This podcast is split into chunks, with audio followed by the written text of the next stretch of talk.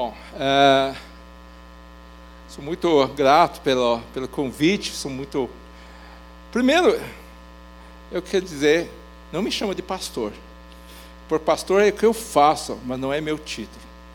Não me chama de doutor, porque doutor é quando tirei doutorado, título, mas não se aplica na igreja. Não me chama de professor, porque professor quando eu dava aula na faculdade, no, na, na universidade. Eu sou apenas o irmão mais idoso. Na minha igreja, ninguém me chama de pastor, nem de doutor, nem de professor. Eu sou irmão Robert, ou tio. A maioria me chama tio. É, eu tenho setenta e seis anos, né? setenta e seis anos. É, e tenho... três filhos, nove netos, uh, então, muita caminhada. Nasci quando terminou a Segunda Guerra, então pode ver quanto que era isso. Muito tempo. Uh, então, eu queria compartilhar um pouquinho com vocês. Eu acho tão bom a gente poder uh, falar para vocês que não me conhecem, né? Eu acho que eu quero compartilhar um pouquinho do que, que eu aprendi nessa vida. É, eu cheguei no Brasil sessenta e quatro anos atrás, eu tinha doze anos, então cresci aqui, né? É, eu sou chinês, eu falo chinês, sou educado lá na China quando era pequeno, mas a minha vida quase toda no Brasil. Eu acho que eu sou, estou no, sou mais brasileiro que a maioria de vocês.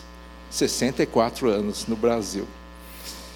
E à medida que a, a vida avança, uh, ficamos pensando cada vez mais sobre o, o que, que tem que fazer.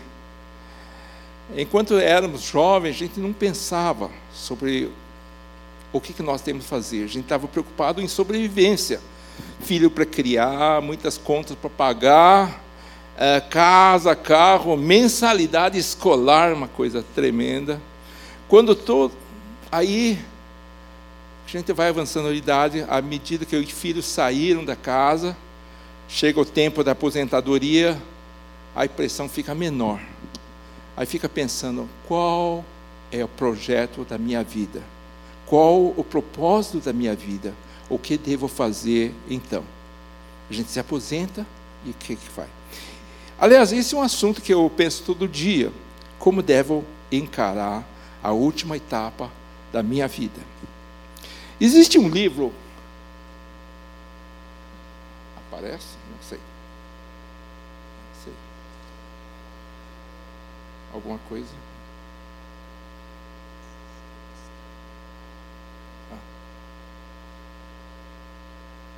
Ah, existe um livro muito bom, que é de Paul Tournier, um psiquiatra suíço. Ele, o título é Preciso Saber Envelhecer. Volta e meia eu dou uma folheada. Eu tenho tantas coisas para fazer que não consigo acabar o livro. É, mas é um livro que eu recomendo. Os tópicos desse livro é, são aposentador, aposentadoria, conceito correto sobre trabalho e lazer. O segundo capítulo é sorte dos idosos. Idoso tem sorte? Sorte dos idosos. A descoberta de uma nova carreira. Aceitação, aceitação. E caminhar na fé. E é uma coisa muito interessante esse livro, eu acho. É, saber, é preciso saber envelhecer. Descobri outro dia uma música do Juca Chaves que fala exatamente isso. Quem gosta do Juca Chaves? É o Juca Chaves do meu tempo, né? Ele é mais velho que eu. Ser jovem é ser jovem é saber envelhecer. Eu vou falar do, dos versos, não sei cantar como ele, mas dá para sentir. Diz que sentir-se jovem é sentir o gosto de envelhecer ao lado da mulher, curtir ruga por ruga do seu rosto, que a idade sem vaidade lhe trouxer. O corpo transforma-se em escultura. O tempo apaixonado é um escultor. E a fêmea, essa escultura, já mulher madura, explode em sensuais formas de amor. Ser jovem, cinquentão, não é preciso. Provar que emagrecer rejuvenesce, pois a melhor ginástica é o sorriso. E quem sorri de amor nunca envelhece. Amar ou desamar sem sentir culpa, desafiando as leis do coração. Não faça da velhice uma desculpa, e nem da juventude provisão. Idade não é culpa, velhice não é desculpa, nem mesmo juventude é provisão. Fica mais velho quem tem medo de ser velho, roubando o sonho de alguma adolescente. Dizer que ele dá duas, que é potente, mentir para si próprio e para o espelho. A idade é uma verdade, não ilude. Quem dividiu a vida com prazer. Velho é quem se drogar de juventude. Ser jovem é saber envelhecer. Velho é quem se ilude que a idade é juventude. Ser jovem é saber envelhecer. Não é legal essa música de Juca Chaves? Quem quiser pode achar isso no YouTube. O texto que foi me dado... Eita! Eu não estou acostumado com essas coisas. Como é que é? Ah, eu já aposentei. Então, o texto de hoje... Eu vou ler esse texto hoje. O texto hoje é Salmo noventa e dois, doze a quatorze. Todo mundo conhece. O, é, eu vou ler na versão N V T. Eu gosto muito dessa versão. O justo, porém, florescerão como palmeiras, e crescerão como o cedro do Líbano, pois estão plantados na, na casa do Senhor. Florescerão nos pátios do nosso Deus. Mesmo na velhice, produzirão frutos, continuarão verdejantes e cheios de vida.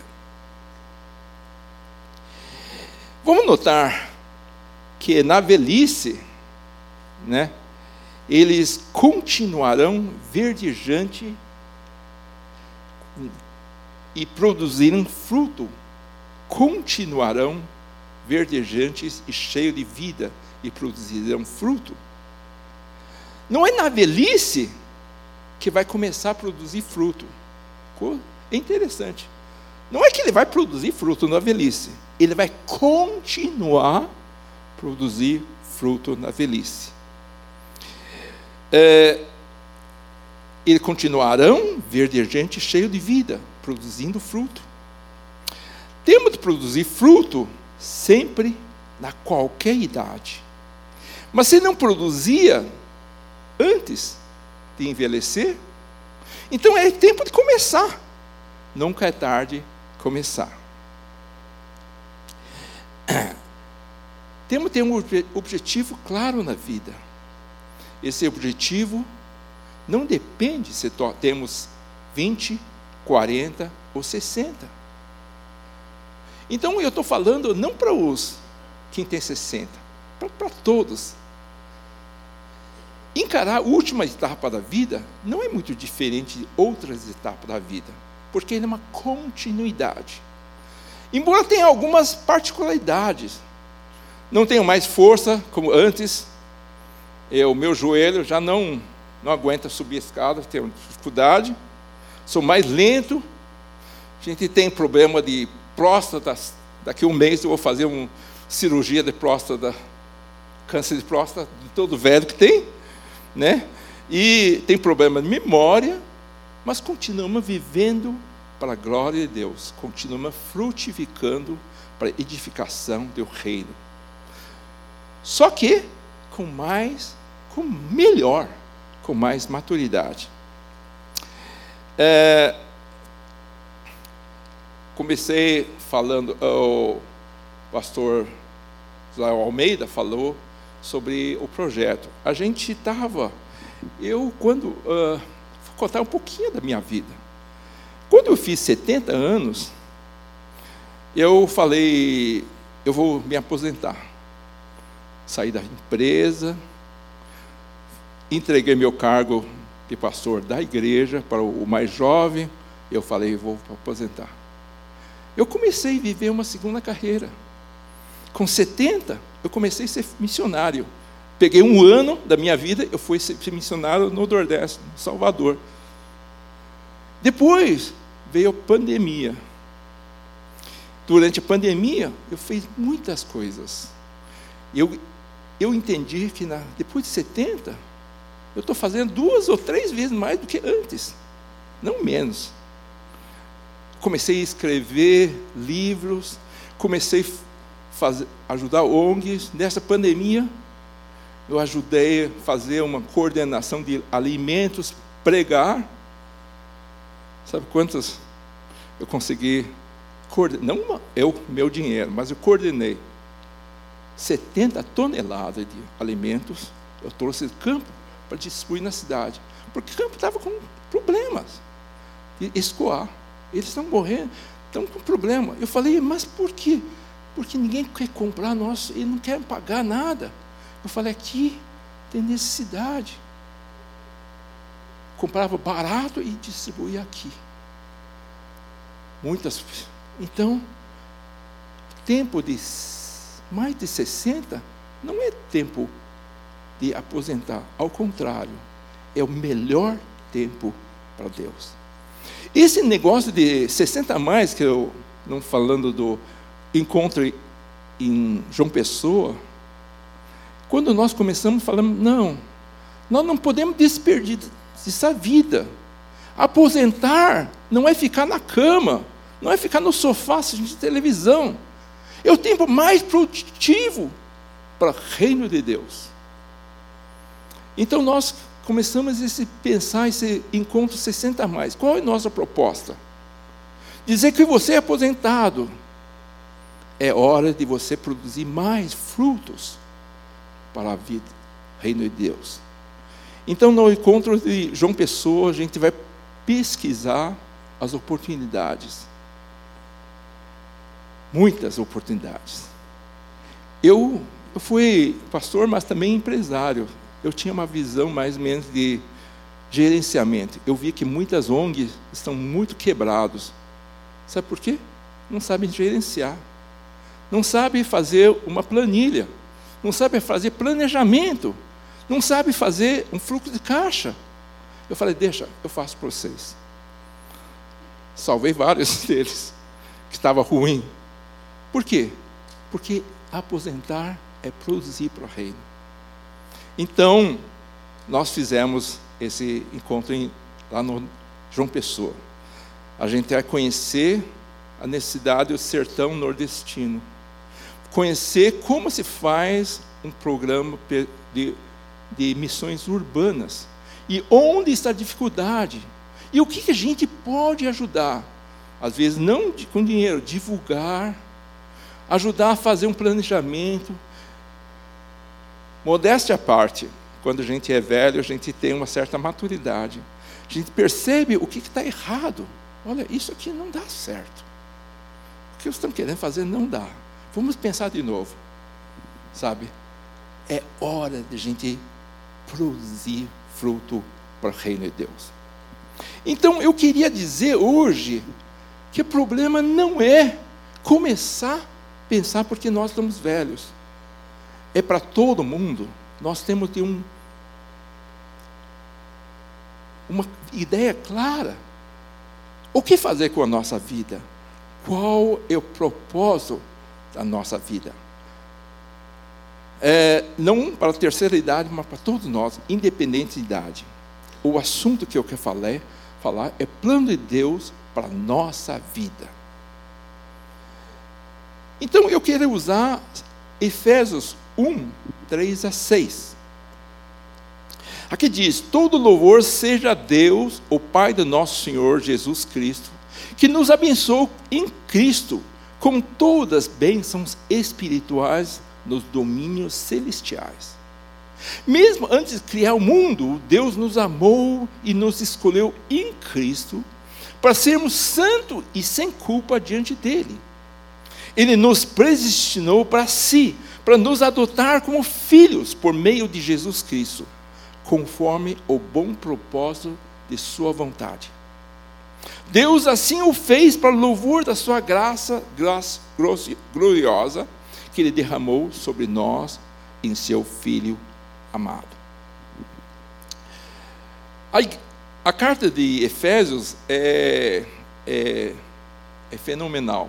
É uma obra de maturidade do Paulo. Eu acho que, para mim, é a carta mais madura de Paulo. Ele estava preso já faz uns quatro anos, mas tinha certa liberdade, porque morava numa casa em Roma, que ele mesmo tinha alugado. Ele já tinha escrito muitas cartas. Tinha escrito, mas a maioria dessas cartas é dirigida à igreja. É, ele, é, ele não era como igreja, primeira carta de Coríntios, que, que tentava resolver algum problema da igreja, como as duas cartas de Tessalônica.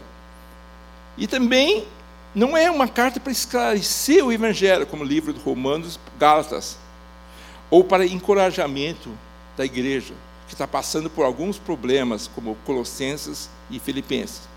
Mas o Efésios não é para resolver problemas.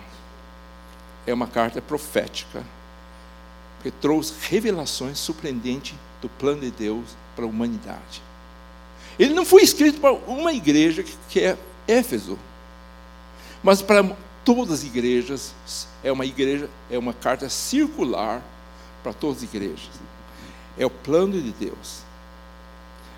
Esse plano de Deus que nós vamos ver, que ele foi feito antes da criação do mundo. Ele falou, foi feito antes de criar, criar o mundo. O texto diz que Deus nos amou e nos escolheu antes de criação do mundo. Fica uma dúvida. Deus nos escolheu antes da criação do mundo. Mas ele sabia que ia ter queda, ia ter pecado, vai entrar no mundo, que vai ser um caos total. Muita morte, lágrimas, muita, muito sofrimento. Ele sabia ou não sabia? Sabia. Mas vale a pena criar o homem nesse, nessa condição?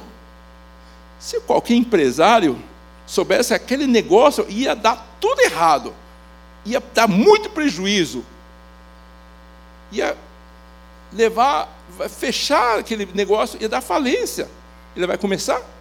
Não, não vai começar. É, então, mas por que que Deus resolveu, nos escolheu antes da criação do mundo, sabendo que o homem ia ter queda e entrar pecado? Ah, puxa vida, se eu pudesse, se, Deus, você não é todo poderoso? Protege Adão e Eva, não deixa ele cair, protege ele do, do tentação do diabo, não deixa o diabo entrar no jardim do Éden, não deixa. Ele podia ou não podia? Podia. Por que ele não fez isso? Por que, que ele não fez? Ah, ele falou, poxa, tu, eu sei que ele vai ter queda, mas deixa aí. Será? Agora, vamos pensar um pouco.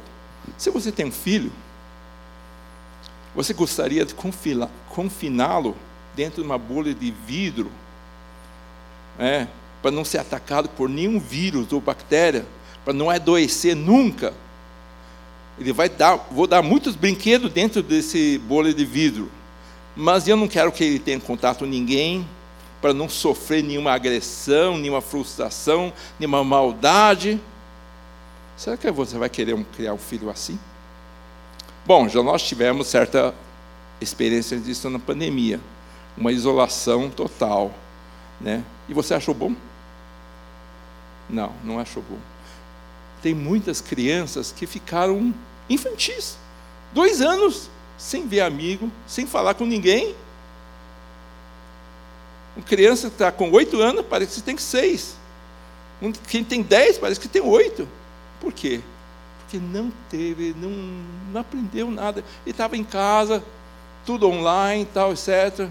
Se não gostar, desliga, acabou. Então, a gente fala, não, não é. Não é bom, nem nós não queremos.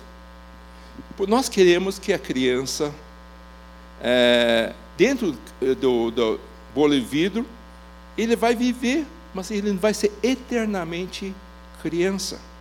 Não vai crescer, não vai amadurecer, vai conservar a sua ingenuidade, mas nunca chegará à maturidade. O que nós queremos? Queremos que eles sejam ingênuos ou maduros? Ingenuidade é diferente de maturidade. Mas você diz, não, viver dentro da, do bolo de vidro é feliz? Bom, eu, eu acho que não. Nós que vivemos isolados na pandemia, não era muito feliz, não. Não podia fazer muitas coisas. A gente vive, não vive. Ainda, nós, a pandemia não é o bolo de vidro, a gente tem contatos. Mas a gente não vive, a gente sobrevive só. É, agora, surge uma dúvida: será que Deus não sabia de antemão que Satanás estava planejando seduzir Adão e, e Eva, desobedecer a Deus? Sabia ou não? Sabia. Por que, que ele não impediu, hein? A pergunta é mais ou menos assim: se você tem um filho que ele vai estar, estar na escola, na escola tem problema, tem os bullying, tem os colegas que agride, que, que briga, não sei o quê, é por causa disso que vai tirar ele da escola? Não. O que você faz fazer? Falar com o diretor, ah, tem esse problema, mas eu não vou tirar ele da escola. Eu vou ensiná-lo a se defender. Porque ele vai aprender a defender, se defender. Porque se ele não aprende, quando ele chega na sociedade, noutra escola, vai acontecer exatamente a mesma coisa. Ele tem que saber defender. Sabe que Deus fez exatamente isso, para que nós possamos diferenciar o bem e do mal, ter, para poder praticar justiça.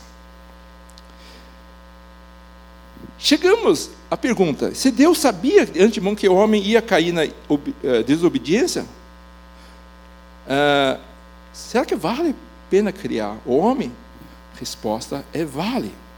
Não apenas vale, como também ele nos amou e nos predestinou para si, antes da criação do mundo, para nos adotar como filho por meio de Jesus Cristo, conforme o bom propósito da sua vontade.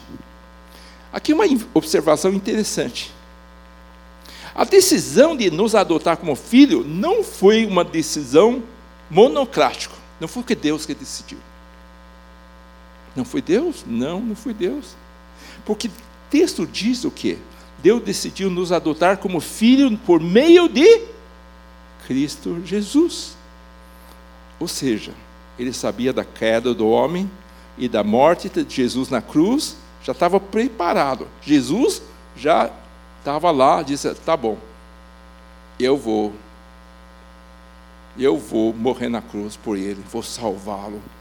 E ele estava envolvido nessa decisão antes da criação do mundo. Existe um livro, um poema, chamado uh, Paradise Lost, Paraíso Perdido, de John Milton, um poeta cego do século dezessete, uh, que descreve Satanás, que significa adversário de Deus.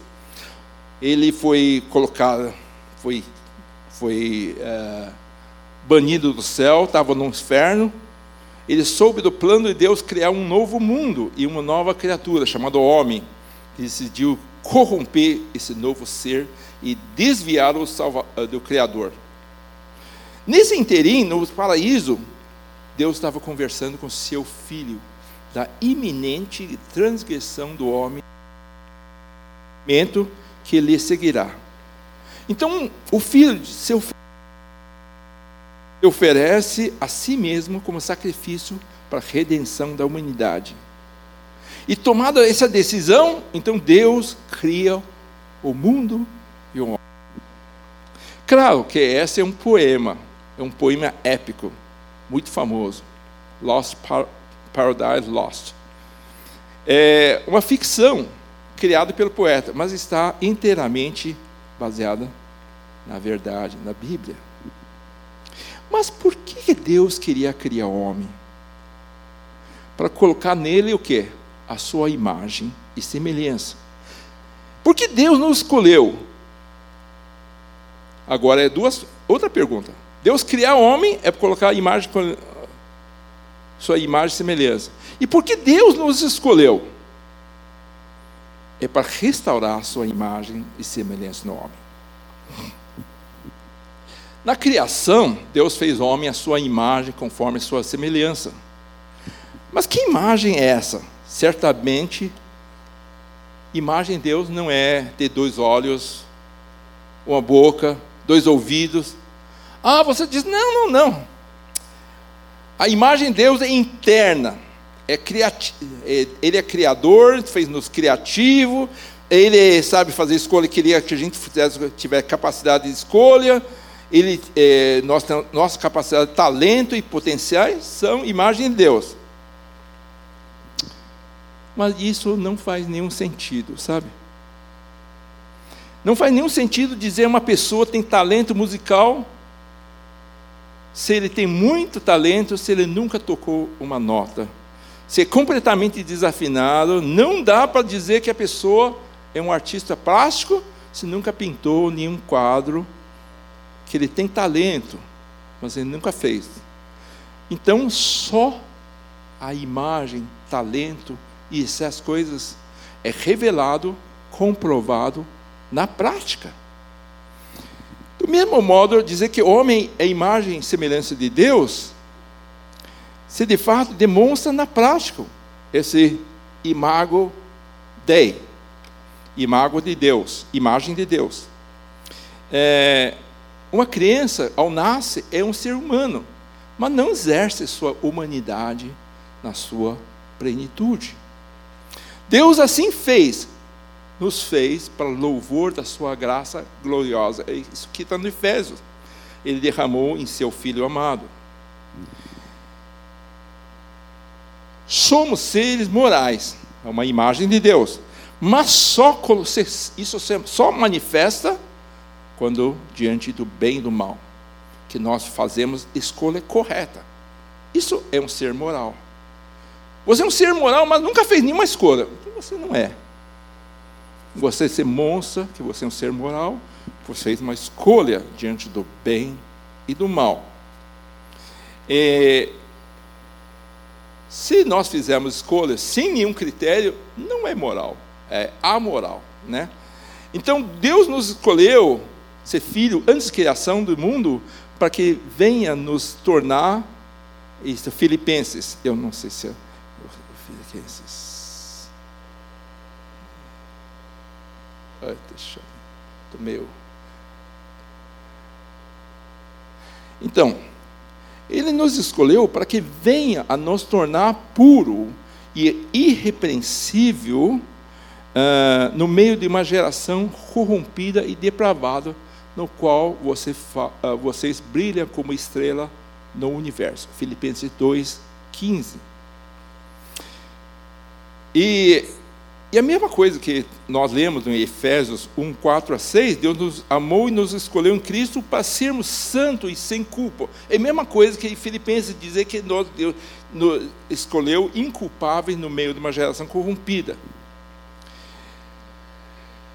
É, ele diz que nos fez para louvor da sua glória graça gloriosa que Ele derramou sobre nós, do Seu Filho amado. Em outras palavras, Deus não adotou filhos, nos adotou como filhos. Por que Deus nos adotou filhos? Não é para nos encher de bênção, é para si que nós sejamos louvor da Sua graça gloriosa, para glorificar Seu nome.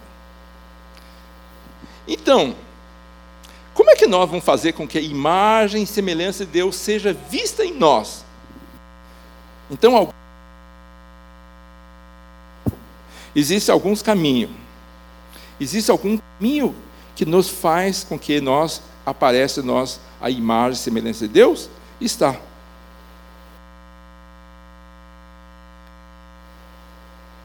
Está difícil. Como é que...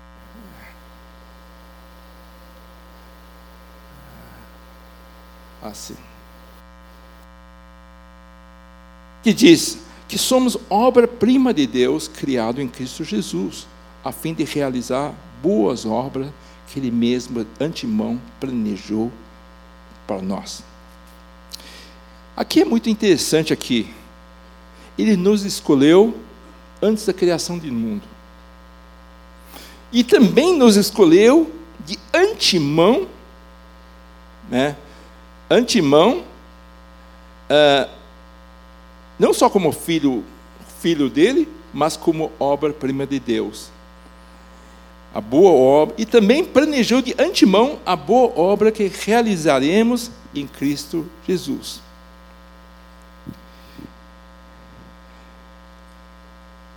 Muitas vezes nós falamos sobre predestinação. Predestinação que Deus nos escolheu. Mas por que Deus nos escolheu? Por que Deus nos escolheu como filhos? Muita gente para por aqui. Deus nos escolheu pela sua imensa graça. Mas por quê? Para quê? O que nós temos que fazer? Então a palavra de Deus é muito clara. Por quê? Porque Deus tem como propósito de que apareça em nós a sua imagem e semelhança, para que sejamos seus representantes na terra. Por quê? Porque para que nós sejamos, como filhos de Deus, inculpáveis no meio de uma geração corrompida, depravada, possamos brilhar como estrela no, do universo. Por que, que, a gente, que a gente queria fazer isso? Porque isso é imagem e semelhança de Deus. Porque isso para glorificar o nome de Deus, que sejamos louvor da sua graça. Como é que nós podemos fazer isso? Andar no caminho das boas obras. Mas que boas obras são essas? Que boas obras são essas? Quando pensamos em boas obras, ah, pensamos muitas vezes em obra de caridade, socorrer os pobres, ajudar o necessitado. Podemos fazer tudo isso sem demonstrar a imagem e semelhança de Deus. Os farise, fariseus faziam isso. Os fariseus faziam muitas boas obras. Obras para mostrar que eles são é, piedosos, mas eles mostram, fazem boas obras para mostrar sua arrogância, superioridade, exaltando a si mesmo. Então, boas obras não está exatamente ligado ao serviço que você faz. Não, boas obras não está ligado ao serviço na igreja. Podemos estar pregando, evangelizando, sendo professor de escola dominical, de adulto, criança, mas estamos fazendo o nosso projeto. Não é projeto da imagem semelhante de Deus, mas para mostrar nosso, nosso brilhantismo e a nossa imagem. Sabe o que é imagem e semelhança de Deus? São todas coisas que você faz para não receber nenhum reconhecimento. Por exemplo, estamos ajudando o idoso. Idoso, né, levando ele ou ela para dar uma volta. Sentar ao seu lado, ouvir a mesma história que foi falada muitas vezes. Ninguém vai dar reconhecimento. Puxa vida, você fez, você fez, você fez isso. Não é para receber nenhum elogio, né? Ou quando você sai da rua, vê um copo plástico no chão, pega na mão e joga no lixo. É, É, quando vou, vejo uma planta, cuido da planta. Ninguém vai falar obrigado por você. Mas isso é imagem e semelhança de Deus. Por isso, imagem e semelhança de Deus não é tanto o que você faz, mas é como você faz. Ou seja, aquilo que você faz normalmente, fazendo aquilo que é certo, sem reclamar, com o coração grato. Por exemplo, ligada para um irmão falar com aquele irmão, ouvir ele falar dos seus problemas. Isso é uma boa obra que reflete a imagem e semelhança de Deus. Somos obra-prima de Deus. Uma obra-prima não nasce sozinha. Uma obra-prima é resultado de muito trabalho. Uma obra-prima é resultado de uma pincelada aqui, tirar uma lasca ali, até que finalmente surge uma obra-prima. Sabemos que todas as coisas cooperam para o bem daqueles que amam a Deus, daqueles que são chamados segundo o seu propósito. Porquanto, aos que de antemão conheceu, olha, de novo aparece a palavra antemão, conheceu também os predestinou para serem conforme a imagem do seu filho, a fim de que ele seja primogênito entre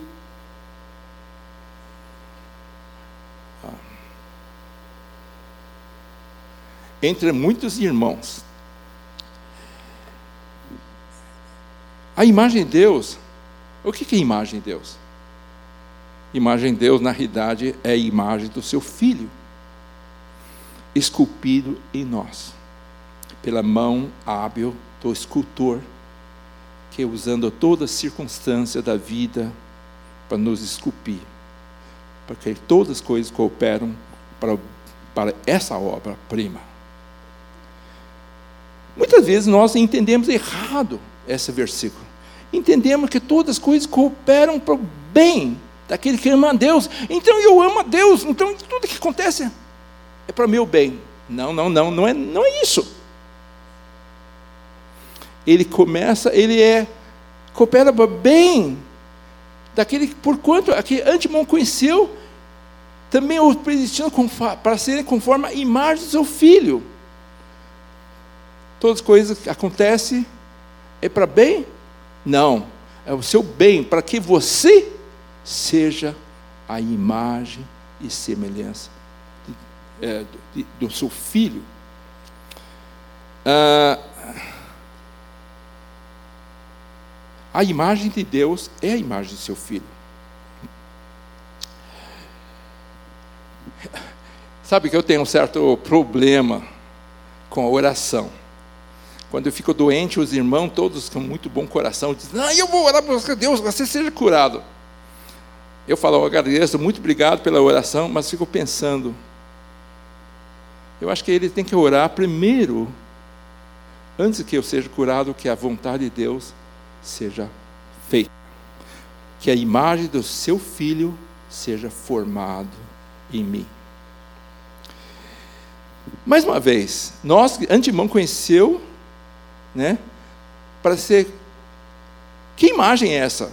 Para conforme a imagem do seu filho, que imagem é essa? Então Colossenses um, quinze diz: o filho é a imagem de Deus invisível e é supremo sobre toda a criação. A imagem do filho invisível, Jesus Cristo, é a imagem de Deus invisível. O Filho visível é a imagem de Deus invisível. Ou seja, a imagem de Deus concreto é do próprio Jesus. É, às vezes eu, eu acho que talvez não estou cometendo nenhuma heresia. Eu queria ler Gênesis um, vinte e sete assim. Aí. Não sei como é que aconteceu. Agora não volta mais, né? É, sim. Já que... Então, vou... Então, não está aí. É a heresia mesmo. Vou fazer. Todos nós conhecemos esse versículo. Assim Deus criou o homem à sua imagem, a imagem do seu, uh, uh, uh, de Deus se criou, homem e mulher. Mas eu queria ler assim. Assim Deus criou os seres humanos à imagem do seu Filho, Jesus Cristo. À imagem do seu Filho, Jesus Cristo, Deus os criou, homem e mulheres. Fica bem mais concreto para nós a imagem de Deus. Mas que imagem? É Jesus Cristo. Porque aqui diz que Jesus Cristo é a imagem de Deus invisível. Então nós voltamos ao nosso ponto inicial. Como devemos viver a terceira idade, essa nossa terceira idade? Devemos viver como sempre fomos. Nosso objetivo não mudou pelo fato de a gente fez de cinquenta e nove e foi para sessenta anos. Não é por causa disso que você mudou alguma coisa. Qual é o seu propósito? Tanto faz, você tem vinte, quarenta, sessenta ou oitenta anos. É nos tornarmos conforme a imagem do seu Filho Jesus Cristo. Deixar seu caráter aparece, aparecer em nós. A última etapa da nossa vida não é muito diferente de outras etapas. Devemos sempre ser ativos. É claro, dentro de certa limitação, né? Meu joelho, certo? Né? Mas continuamos vivendo para a glória de Deus. Sabe, muita gente fala, a terceira idade, ah, vocês têm que cuidar de mim. Não, eu também vou cuidar de vocês. Ah, nós precisamos continuar vivendo para a glória de Deus, continuar frutificando para a edificação do seu reino, como sendo o mais eficaz possível, porque hoje nós temos uma vantagem. É, eu tenho setenta e seis, eu tenho vantagem, eu tenho mais maturidade, eu espero que eu tenha mais sabedoria. Então,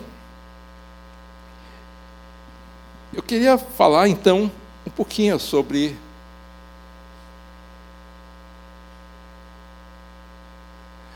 Então, só para dar um, um slide para terminar sobre o que é esse sessenta a mais.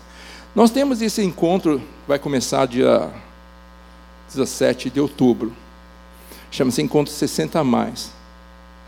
É despertar os cristãos sessenta a mais para uma segunda carreira, como multiplicadores, implementadores, apoiadores de iniciativa de cuidado pastoral e projetos sociais e ambientais nas suas igrejas, usando suas habilidades e experiência em prol do reino de Deus.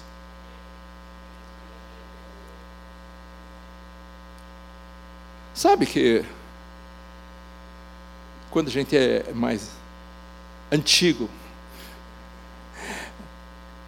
a gente tem cheio de oportunidade de pastorear.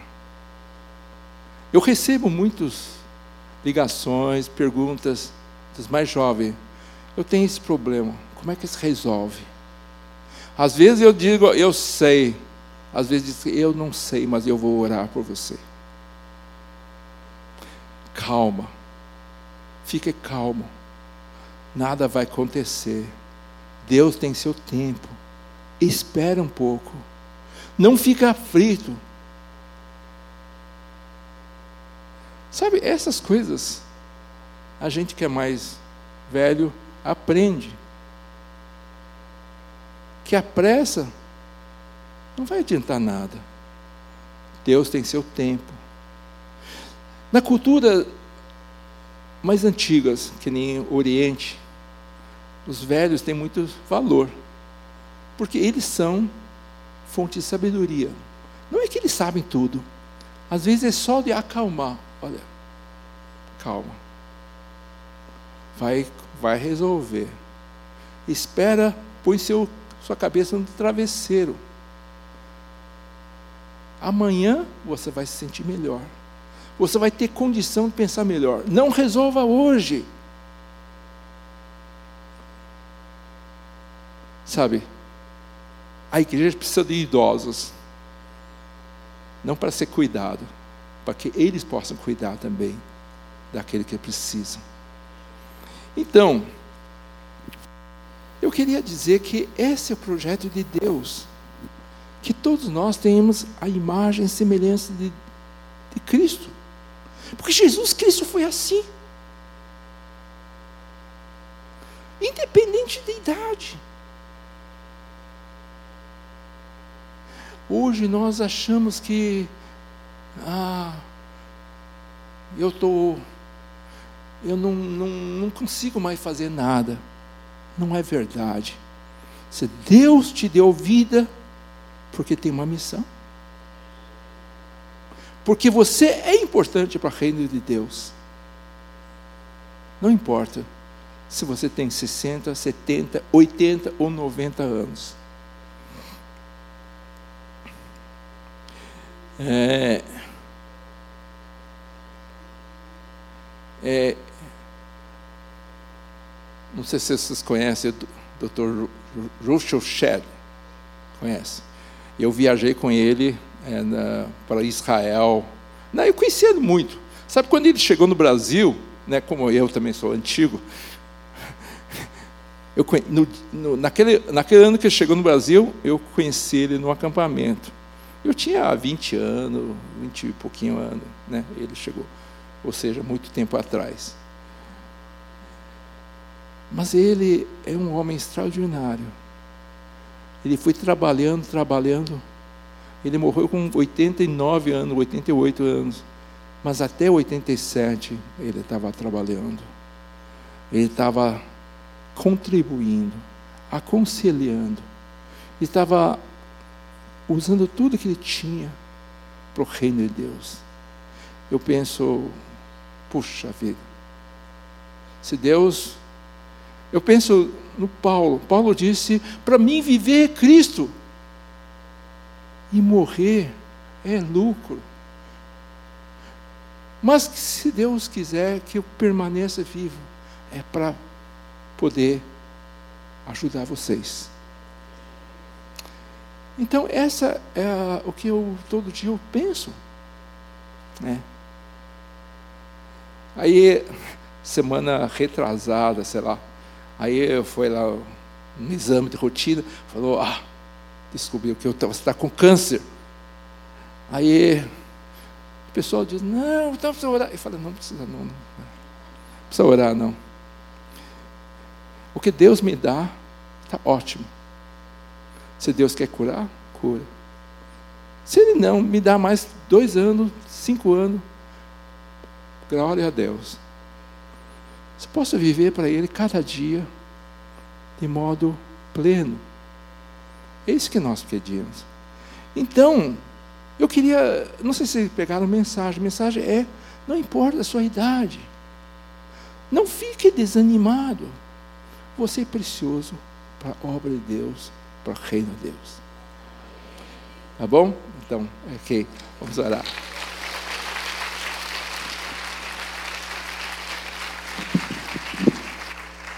Glória a Deus. Obrigado, tio. Você pode ficar de pé? Nós temos esse exemplo aqui. A, a Rafaela, minha filha mais velha, foi a última criança a ser apresentada pelo pastor Enéas com mais de noventa anos de idade.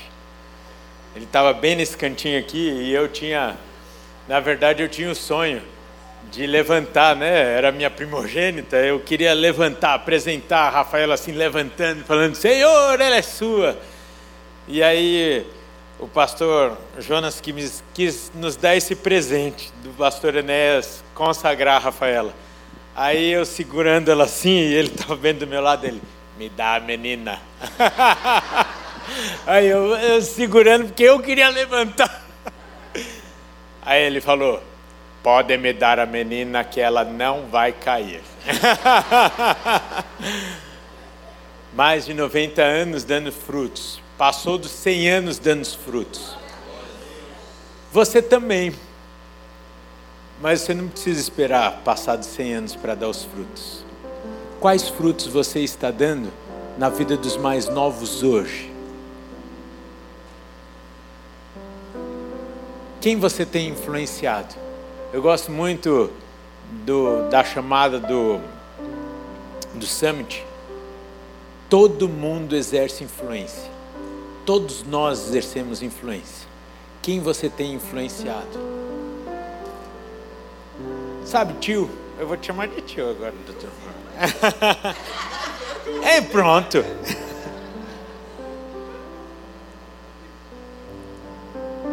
É um privilégio chegar nos setenta e muitos anos, olhando para trás e vendo frutos. Será um privilégio chegarmos aos oitenta, aos noventa e vermos frutos. Só que esses frutos começaram a ser lançadas, as sementes deles,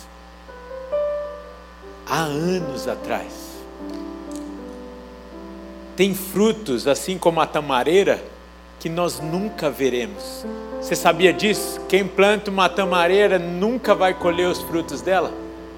Você planta e depois, talvez, só os seus, nem os seus filhos comerão dos frutos daquela árvore.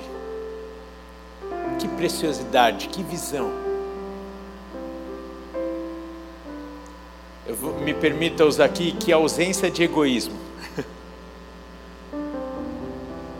Plantar uma tamareira, talvez é a visão de um cristão. Mesmo que eu não colha, mas alguém vai desfrutar dos bons e deliciosos frutos dessa semente. Quais são as sementes que você tem lançado? Qual a diferença e a influência você tem exercido na vida de quem está perto de você? E aqui me permita, tio, até dos mais velhos que você, os mais experientes. Que a nossa vida seja essa troca. Essa troca de sustentar. Porque muitas vezes, como bem a Jô nos ensinou aqui na leitura do poema, às vezes a nós vai ser o privilégio de levar para um passeio no parque. O pastor Almeida falou, me leva para a churrascaria que eu prefiro. A nós vai ser levar na, na churrascaria. A ele vai ser me ensinar, Rafael, pisa menos no acelerador aí. Pai, obrigado por essa oportunidade. Tantos aqui, ó Deus, estão nessa tarde buscando a razão por viver. E nós temos essa razão, e a razão do nosso viver é Cristo. O seu reino, a glória do teu nome. Senhor, levanta aqui do mais jovem nesse auditório ao mais experiente, ao mais idoso, renovando a força, a visão, a visão. Levantando os olhos para que estejam colocados em Ti, ó Pai. Para que não tenhamos visão de galinha, mas de águia.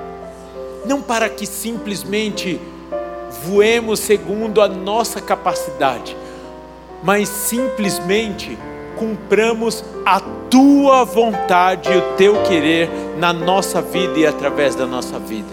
Que sejamos instrumentos do Teu Santo Espírito, ministrando a Tua vida, ó estrela da manhã, o Cordeiro Santo que nos trouxe a paz. Em Teu nome, a salvação, em Teu colo há abrigo, há acolhimento, na Tua palavra há esperança.